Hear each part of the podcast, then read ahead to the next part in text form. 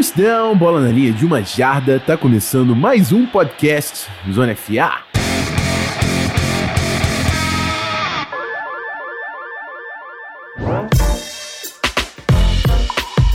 Fala rapaziada, Rafão Martins de volta com vocês, sempre aqui, é semanal, semanal, podcast Zona F A, um assunto de N F L, um assunto de college football, estamos aqui batendo ponto e hoje a gente fala dos melhores wide receivers da liga, do, da N F L, né, da liga profissional, é muita liga nesse podcast, tem que definir agora. E a gente faz um preview da temporada do Oklahoma Sooners em dois mil e vinte, É, programa do coach Lincoln Riley, uma das melhores mentes ofensivas aí do futebol americano hoje, é, acabou de colocar Baker Mayfield, Kyler Murray e Jalen Hurts na N F L, né? Dois first pick overall e o Jalen Hurts que saiu na segunda rodada, então a gente tem que falar desse time que é um dos ataques mais quentes aí do college football. Para me ajudar nessa missão, sempre ele, coach Barandas, Bruno Barandas, tudo certo, meu irmão? Sempre ótimo, né, cara? Ótimo tá aqui, ó. E falar de Georgia é sempre especial, né? Um cara que a gente tá estudando o tempo inteiro, Lincoln Riley, um ataque revolucionário, um cara, talvez a mente ofensiva mais criativa aí do college football, né? Sempre maneiro falar disso e falar de wide receiver, né? Porque a gente gosta mesmo de O L, mas esse ano eu tô trabalhando com wide, então é bom ir me acostumando um pouquinho com essa, com essa parada aí, né? É isso aí, é isso aí. Você falou Georgia sem querer? Eu falei Georgia. Você tá pensando na... É, eu viajei. É, você tava pensando no Kirby Smart. Não, eu Você tava... é um cara defensivo pagando de cara ofensivo. Não, eu tava pensando no Lincoln Riley, só que a gente falou de Georgia no... É que no programa passado, eu me preparei pra falar de Oklahoma e cheguei na hora, era Georgia. Aí agora isso eu vim é falar de, Georgia, é. de Oklahoma e tô com Georgia na cabeça, aí confunde tudo. É isso, tá bugando o menino. Mas vamos nessa, vamos pros recadinhos pra gente falar de futebol americano logo nesse programa.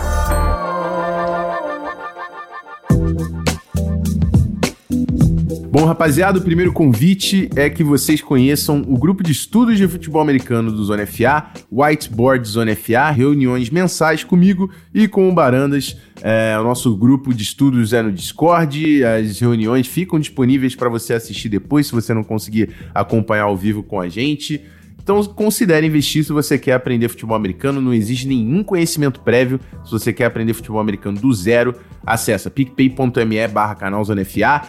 Lembrando, nosso canal no YouTube, youtube.com.br, canal Zona F A, tá rolando Ball Talk lá toda segunda-feira, tem videozinho também novo, sempre exclusivo do YouTube na sexta, e a nossa twitch.tv barra Zona F A, onde rola madenzada, futebol classics, enfim, é live domingo, segunda, terça, quinta e sexta, segue lá, que a gente tá sempre ao vivo.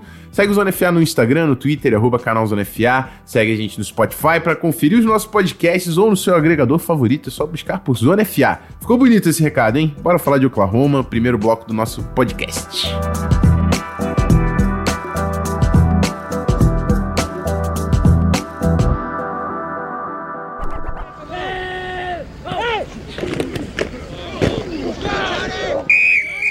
Bom, é isso, rapaziada. Vamos falar do, do programa de hoje. Oklahoma Sooners, um dos melhores ataques do college football. Todo mundo já conhece Lincoln Riley, basicamente, sem nem é, acompanhar o, o futebol americano universitário direito. E é porque ele continua sempre entregando. Ele, vem na, ele já teve três temporadas em Oklahoma, três playoffs. Todo ano ele tá lá. Ainda não conseguiu garantir o seu título, mas quem sabe, quem sabe não é nessa temporada. Colocou três quarterbacks também em anos consecutivos aí no draft da N F L e, a gente, e ele entra agora para sua quarta temporada.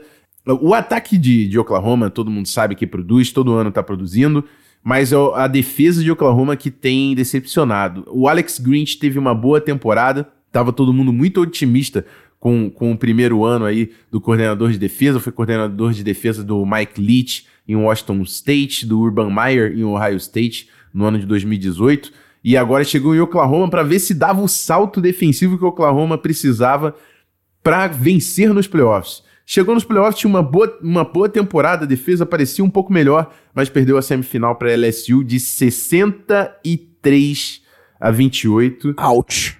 É, foram quarenta e nove pontos nos dois primeiros quartos, então...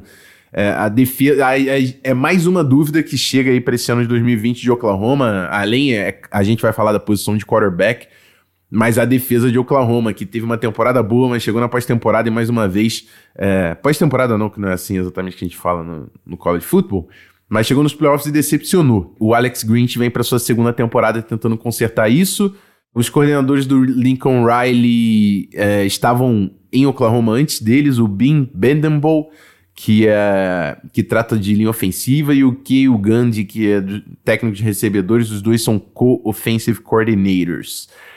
Saídas importantes. CeeDee Lamb, provavelmente aí um dos melhores wide receivers da nação no ano passado, se não o... Kenneth Murray, o linebacker também, muito bom, que foi pro, pro Los Angeles Chargers na primeira rodada. O quarterback, Jalen Hurts, também escolha de segunda rodada. Neville Gallimore, o defensive tackle, que foi escolhido na terceira rodada. É, eu também coloquei aqui o Parnell Motley, que foi undrafted pelo Buccaneers, mas era titular, nesse, é, cornerback dessa defesa. E uma lesão também do Jadon Hasselwood, que ia ser importante no grupo de recebedores, se lesionou e talvez não jogue essa temporada. Vamos falar dos destaques e quem tá em Oklahoma? No ataque, Creed Humphrey é um nome que, se vocês ainda não ouviram, o pessoal tá ouvindo bastante do Penny Sewell, né, do, de Oregon, o offensive tackle. Não, esse cara vai ser um dos melhores do draft do ano que vem. Creed Humphrey, Creed Humphrey, center de Oklahoma. Se vier pro draft do ano que vem, ele, é, ele, eu acho que ele é junior. Deixa eu pegar aqui. Creed Humphrey é um redshirt junior, então pode ser, pode ser que ele chegue no próximo draft, é um center muito físico, talvez, eu não, eu não sei se talvez o melhor jogador desse ataque, porque a gente vai falar de um quarterback interessante aí. O, o offensive tackle Adrian Neely também deve ir pro draft ano que vem, o running back Kennedy Brooks e o tight end Jeremiah Hall. Ele não é exatamente um tight end, ele é um wingback, flex, enfim. Tight end que não é tight end. Wide gordo. E provavelmente vai ser o principal... vai ser o principal recebedor desse ataque com a saída do, do CeeDee Lamb, provavelmente. Na defesa, o, o D L Ronnie Perkins, o nose tackle Perrion Winfrey, que é o, o jogador número um da, da classe do Junior College esse ano, é, se transferindo aí para Oklahoma, o linebacker Caleb Kelly e o corner Trey Brown. E aí, e aí eu, eu vou falar das chegadas. A gente tem falado de programas muito fortes, a gente tem falado da, das principais classes do recrutamento do futebol americano, e isso é uma preocupação para os torcedores de Oklahoma nesse ano, porque o Oklahoma não tem nenhum recruta cinco estrelas e não tem nenhum recruta dentro do top cinquenta da nação. É, foi a classe número onze do país, conseguiu o jogador de linha ofensiva Andrew Rain, número noventa e dois da nação, running back Seth McGowan, cento e trinta e quatro da nação. E basicamente são, são os destaques assim, do recrutamento do high school. Como entradas, eu também fui buscar o wide receiver Theo Howard, que chega de U C L A e deve receber espaço com a saída do CeeDee Lamb. O nose, o Perrion Winfrey, que eu já coloquei ali nos destaques defensivos, é o jogador número um da classe de, do, do Junior College esse ano. E o, safe, o safety Justin Harrington, que é o número dez da, da, da classe do Junior College. Então, assim, não é tanto talento chegando... Mas Oklahoma tem, tem recrutas interessantes. A gente não falou de um nome muito importante que é o Spencer Rattler, né? Que é o redshirt freshman que vai competir a vaga de quarterback com o Tanner Mordecai. É uma, uma dúvida que ficou, inclusive, é, com esse período de pandemia, sem treinos, quem, quem de fato vai ser o quarterback do Oklahoma Sooners. Mas o Spencer Rattler era o quarterback número um é, da classe de recrutamento do ano dois mil e dezenove, existe muita expectativa em cima dele e existe muita gente falando já que Spencer Rattler, na mão do Lincoln Riley, com uma O L muito boa e running backs eficientes, é, garante basicamente que o Spencer Rattler é um dos candidatos à Heisman Trophy. E aí, Barandas, o que, que você acha? O que, que você acha? É o primeiro ano que, de fato, existe uma dúvida, né, com, nessa posição de quarterback com Lincoln Riley, ele trabalhando com, com quarterbacks já estabelecidos, como foi também com o, o Jalen Hurts no ano, no ano passado. Agora vem um, um garotão aí. Será que dá jogo? Olha, cara, é difícil dizer que não dá jogo, né, com um cara com tanto talento quanto o Spencer Rattler, é, na mão de um cara que sabe trabalhar tão bem em quarterbacks como é o Lincoln Riley, né? É, e assim, já tá um ano na mão do cara, já tá um ano trabalhando ali, entrou em alguns joguinhos no ano passado.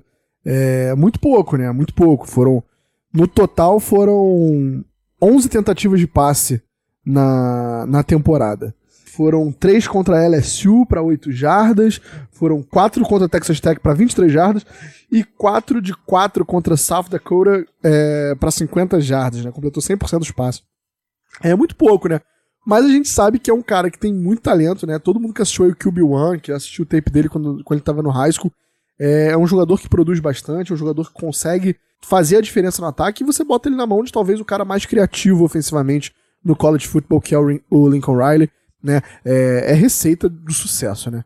É, a gente vê aí que é, Oklahoma não teve uma classe extremamente dominante, né? Foi aí a décima primeira do país, mas o ataque de Oklahoma, ano sim, ano também, não é focado nos grandes destaques, óbvio, né? Não tem como falar que ter um wide receiver como CeeDee Lamb não ajuda pra caramba o seu ataque, né? Mas o, o, o grande ponto é, é um ataque que gira em torno da criatividade, né, de você tirar jogadores de um lado e mandar pro outro, confundir as defesas no pré-snap, com motion, com shift, usando bastante fake, cruzando rotas. O Lincoln Riley faz isso muito bem, ele utiliza muito bem as peças que ele tem na mão. E aí você bota aí um Q B de altíssimo nível, que se espera que, seja, que vá ser o Spencer Rattler, né?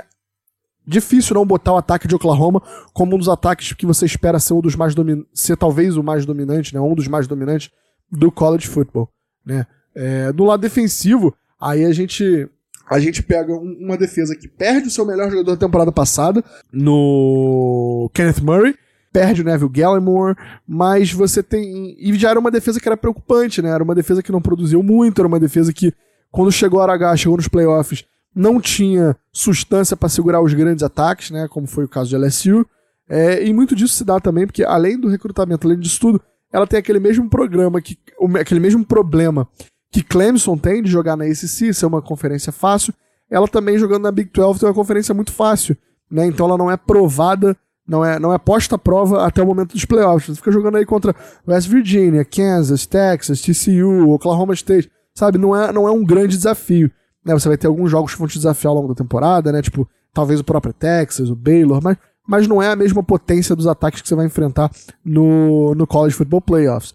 Então...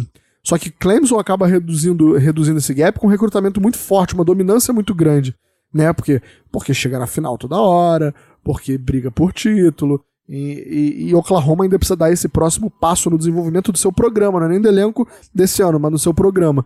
É, porque a criatividade está lá, tem uma excelente comissão técnica, faz um grande trabalho desenvolvendo os jogadores, mas precisa melhorar esse recrutamento, né? Para para ganhar essa sustância, para ganhar essa força defensiva, e também para ser mais consistente no seu recrutamento ofensivo, ter regularmente mais armas à disposição do Lincoln Riley e o restante da sua staff.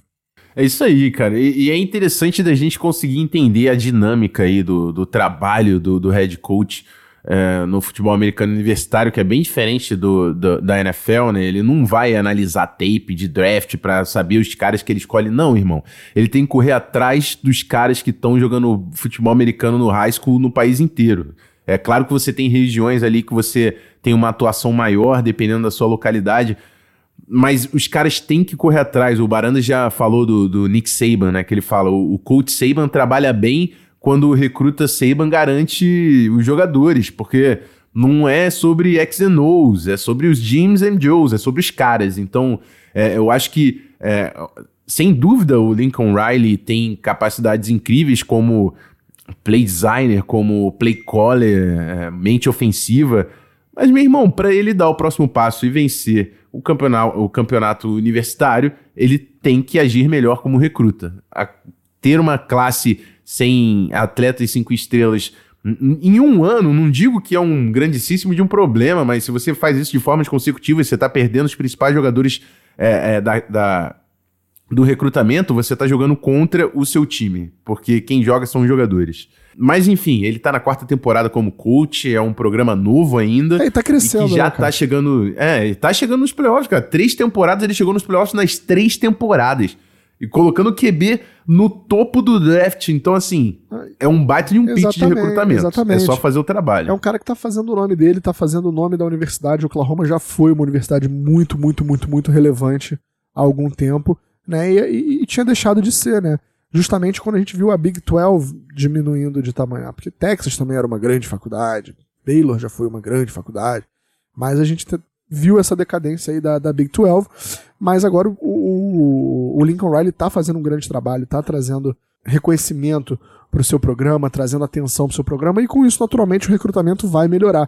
Porque realmente é muito difícil você brigar contra o gigante, né, contra é, Alabama, contra Clemson, Ohio State, times que recrutam o país inteiro com uma eficiência absurda. Mas é, imagina o que seria o time de Oklahoma se tivesse um recrutamento do nível de Ohio State, por exemplo, né? Seria uma coisa absurda.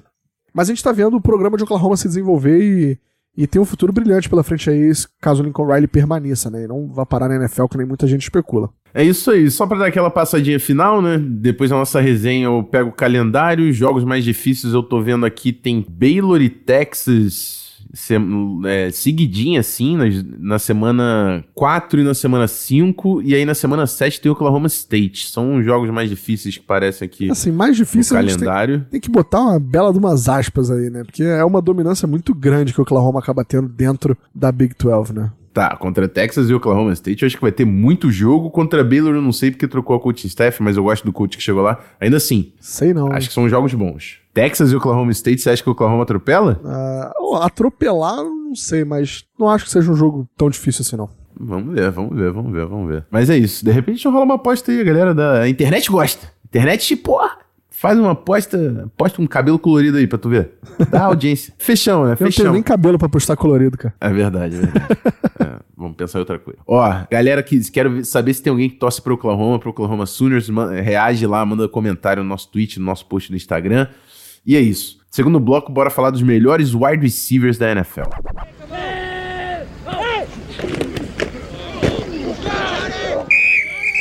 Bom, rapaziada, eu fiz uma, um formato bem semelhante aqui com o que a gente fez com linha ofensiva. Eu peguei dois trios de wide receiver, né? Como eu fiz com linha ofensiva, eu peguei uma, uma unidade titular de cinco atletas. Peguei uma unidade titular aqui que três atletas é bem comum hoje na, na N F L, você jogar com três wide receivers. Então fiz dois trios de jogadores individualmente e depois a gente vai falar das melhores unidades, né? Os grupos, os times que têm o melhor grupo de, de recebedores da liga profissional. E aí ficou assim, não tem tanta discussão que eu meio que bati junto com o Barandas aqui. Esse, então, a gente vai mais comentar do que discutir. Trio de wide receivers número um, Julio Jones, DeAndre Hopkins e Michael Thomas. Acho que não tem, não tem muito o que pensar aqui nesse, nesse primeiro trio. Acho que são hoje, sim, os três melhores recebedores da liga. Não sei se tem alguém que questione isso. É complicado de questionar isso, né? É. Você pode questionar a ordem dos três e tal... Né? Sim, eu, sim, eu questiono sim, muito sim. o Madden ter botado, por exemplo, o Michael Thomas como noventa e nove e tal, mas... É. Eu acho que é ele o... é o número três, assim. É, eu também acho. Eu, Botar, eu botaria como terceiro é. dessa lista aí. E aí o trio de wide receiver número dois ficou com Amari Cooper, Mike Evans e Stephon Diggs. E aí, torcedores, não, não, se, não se exaltem. Tinha muito nome ainda que ficou de fora, obviamente. A gente teve que escolher seis jogadores aqui. Devante Adams podia estar aqui... Quem foi que a gente tirou também no finalzinho? Devante Adams, Keenan Allen. Keenan Allen, Adam Thielen. É... Adam Thielen. Teve, tiveram os nomes é, aí que... A gente falou Tyreek do Chris Hill. Godwin, Odell, Tyreek Hill. Tyreek Hill foi muito apertado pra entrar também, cara. Tyreek Hill podia, podia ter entrado. Enfim, N F L, nível tá lá em cima. Esses são os que a gente escolheu. Fala aí, Barandas, quem é aí o cara que você gosta mais de ver? Pô, vou falar, vou falar do, do meu man crush de wide receiver aí. Julio. Porque não tem igual, cara. Se você for criar um wide receiver no Madden, você vai criar o Julio Jones. Me desculpa, se você quiser criar um wide receiver dominante no Madden lá, criar o seu jogador, é, é o Julio Jones, tá? Criar o... Eu sempre falo que criar o Calvin Johnson, Randy Moss, não existe ponto suficiente pra distribuir nessas coisas, né? Então o que dá pra fazer o Julio Jones e... É um cara que é muito rápido, é um cara que é muito forte, o jogo de linha de scrimmage dele é impressionante, é um cara muito físico na linha, é um cara que pega as bolas disputadas no alto, é um cara que tem um route running muito bom. É, alguém na live dessa semana lá do Ball Talk falou que... Tem gente que fala que o route running dele não é tão bom, ele não cria separação na red zone, assim, cara, não existe criar separação ali na red zone. Joga... Precisa mais é que a galera pegue a bola e jogue pra ele, pra ele pegar essa bola no alto, pra ele sprintar, enfim. Mas é uma árvore de rota muito bem, muito bem desenvolvida, né? Trabalha muito bem tanto rotas curtas quanto rotas longas. É, cria separação da forma que for, faz uns catches espetaculares. E, sinceramente, eu fico muito decepcionado com a coaching staff do Falcons, é, com essa falta de bola na direção do, do Julio Jones, que precisava ter muito mais target do que tem para o Falcons ser mais dominante, né? Porque é, para mim, o melhor wide receiver da N F L. E aí eu vou falar do meu, que é o DeAndre Hopkins, que é um cara que joga com uma fisicalidade, Ramon, que, pelo amor de Deus, sou muito fã do DeAndre Hopkins, sou muito fã do DeAndre Hopkins. Sou fã pra caramba do Stephon Diggs, por mais que ele... Tem aí o, a questão ego que me incomoda, mas eu também sou fã desse garoto. Não é diva. Porque ele saiu do meu time que eu vou falar aqui, não. Ele é meio diva, é. Mas assim, os caras são muita bola também, tu vai julgar porque ele tem uma vontade ou outra. Vai lá, Stephon Diggs. Assim, eu não acho que ele... Eu não sei, eu não sei o quanto ele se fez bem, tipo, um time que vai vencer agora, o Bills com o Stephon Diggs, não sei. Não dá, né? Na U F C Leste não, não dá. Ele tava competindo, mas sei lá. Se bem que a defesa do Bills tem tudo para ser melhor que a defesa do Vikings no ano que vem também. Vai, vai, Stephon Diggs. Gosto muito dele. Baita de um recebedor, separação que o Stephon Diggs consegue criar outro patamar. O Vasco, o, o, o Barandas não, não deixa falar. Não isso, pode, não, tá, tá no contrato, não pode. Vai sair um blip, então, aí no, no podcast. E aí o... O Amari Cooper também é um cara que cria muita separação, gosto bastante. Enfim, Mike Evans é outro cara que tem... É o Julio, Julio Jones B... Se é que cara, dá pra chamar é, assim. O Mike Evans é um cara que bota o Q B que for ali, né? E, e ele funciona. Né? Quando o James Winston tava fazendo nada, tava passando interceptação por diversão, quem produzia, porra, Mike Evans. Mike Evans, cara, é um cara que joga a bola pro alto e deixa o menino trabalhar. É isso aí. E aí vamos falar das melhores unidades, né? Que vão, eu também quero, vai ter torcedor bravo. Sempre tem. Os times vão ficar de fora, gente. Mas vamos lá. A prim, primeiro, primeiro escalão. Cardinals. Cardinals, eu acho que é indiscutível o melhor grupo desse ano, com Larry Fitzgerald, DeAndre Hopkins e Christian Kirk. Eu acho que é indiscutivelmente o melhor grupo de wide receivers da N F L esse ano. É, ainda tem o Andy Isabella lá, né, que é um moleque com, com potencial. Então, assim, difícil barrar o Cardinals. De, aí, eu ainda coloquei no primeiro escalão, não, sei, não acho que tá no mesmo nível que o Cardinals. Buccaneers e Browns. Ó, eu acho que é... desafia, hein? Hum? Eu acho que eles desafiam o, o Cardinals. Pode cara. desafiar, pode eu, desafiar. Eu não, porque... não, não acho que o Cardinals esteja, esteja tão separado assim, não. Tipo, apesar de que eu sou fanzaço e admiro pra caramba e não tenho nada pra falar de ruim do Larry, é, é um cara que já tá no finalzinho da sua carreira, já não cria mais tanta separação, ganha no route running, ganha achando espaço nas zonas, mas a gente tá falando de dois grupos aí, do, especialmente do Bucks, né? Tem muito talento atlético, tem muito... O Chris Godwin e o... E o Mike, Mike Evans, Evans é. são uma dupla enjoada, talvez a melhor dupla de wide receivers da N F L, se eu pensar os dois primeiros do, do roster, né? Tipo, com, complicado comparar alguma coisa com o que essa dupla fez no ano passado. É isso aí, Buccaneers provavelmente com a melhor dupla, e a segunda melhor dupla provavelmente é a do Browns aí, né? Com Odell e Jarvis Landry. O menino Odell precisa entregar mais. Enfim, vamos ver, o Browns, enfim, o Browns tem um problema time, né? Mas como talento, todo mundo sabe que Jarvis, Jarvis Landry e Odell Beckham Júnior são muito talento. Segundo patamar, e aqui a, a, pode ter gente que estranha. O primeiro, não muito, que é o Cowboys. Amari Cooper, CeeDee Lamb, Michael Gallup. Te falar que só tá no segundo escalão porque o CeeDee Lamb é novato. Que talvez é, eles amigo. tenham talento para ser melhor que o Cardinals. É verdade, né? é verdade, é verdade, é verdade. E aí o outro que é o Bengals. E, e eu sei que pode ser esquisito, mas Tyler Boyd, A J Green, T. Higgins, John Ross. Sei, eu sei que John, John Ross tem problema para ficar saudável, sei, sei disso. Mas Tyler Boyd, A J Green, T. Higgins, John Ross. Então, assim, quatro nomes de muito talento aí nesse Cincinnati Bengals. Aqui, a gente quis colocar ele aqui. E aí, times que valem ser citados, o Falcons, Calvin Ridley, Julio Jones... Saints, Emmanuel Sanders, Michael Thomas, Bills, Stephon Bills, Diggs, Stephon John Diggs. Brown, Cole Beasley. Isso aí, isso aí. Times também com, com grupos muito fortes, mas... Cara, curioso, né? Pra mim, o time que mais me chama atenção é o Cowboys. É um grupo de recebedores que eu vou querer olhar de perto, porque eu acho que pode despontar para talvez ser um dos melhores da liga. E aí você tá falando do Cowboys dando um dos melhores re- grupos de recebedores da liga na mão de um quarterback que eles não pagaram ainda, tá? É, amigo. Isso tá acontecendo. É, amigo, exatamente. Isso tá acontecendo. Não, e de um ataquezaço, né? Um ataque ainda tem uma excelente O L, vai ter uma dificuldade ali no meio, né? Repondo algumas peças, mas uma excelente O L. É, Zeke Elliott, que é um top três running back da N F L, vamos falar assim. Né? Então, o ataque do, do Cowboys aí, amigo, promete. Promete que tem muita gente boa nessa porra.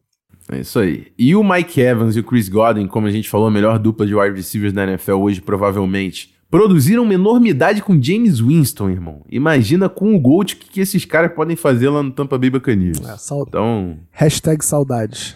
É isso aí. Stephon Diggs deve pegar muita, de, muita bola também do, do Josh Allen, que é um cara que gosta de queimar corner, mas enfim. Vamos ver o que o Bills entrega. O Josh Allen precisa me provar muita coisa ainda. Vamos só fazer menção é honrosa isso. Pro melhor slot receiver da N F L. Bonitão. Ah, meu Deus. Jules. Julian Edelman, melhor slot receiver da quis. N F L. Melhor. Isso aí, ele quis trazer. Sem comparação. Ele quis sem trazer. comparação, sem comparação. Eu, eu me mantive em silêncio sobre Adam Thielen nesse bloco inteiro pra você me jogar um Julian Edelman. Eu falei, mas beleza. Traz a sirene. A gente, o pessoal gosta quando toca a sirene. Então, muito sirene obrigado, Barandas. A verdade foi feita pra ser dita. É, é, é. Clubismo só é clubismo quando não é verdade. Tá certo, tá certo. Bora pro bloco de encerramento.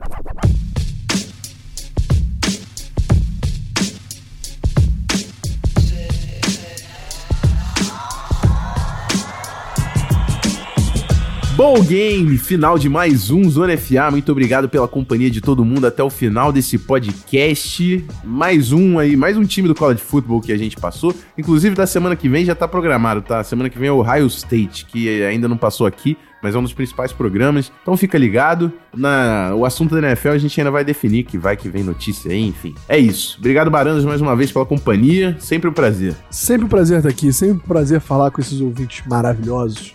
Sempre um prazer fazer parte do Zona F A. É, e é isso aí, programão maneiro. E semana que vem tem mais, semana que vem vamos falar de Ohio State, vamos falar do que quer que aconteça na N F L. Tá meio parado, mas a gente sempre acha alguma coisa pra falar. A gente acha, a gente acha. E o Ohio State vem com o Justin Fields, que é um, do, um dos principais Q Bs do draft do ano que vem, vai ser interessante. Fica ligado, segue a gente no Spotify, segue a gente no seu agregador favorito de podcast, só procurar por Zona F A, arroba canal Zona F A no Twitter e no Instagram. É isso, hein? Aquele abraço, semana que vem eu tô de volta. Fui!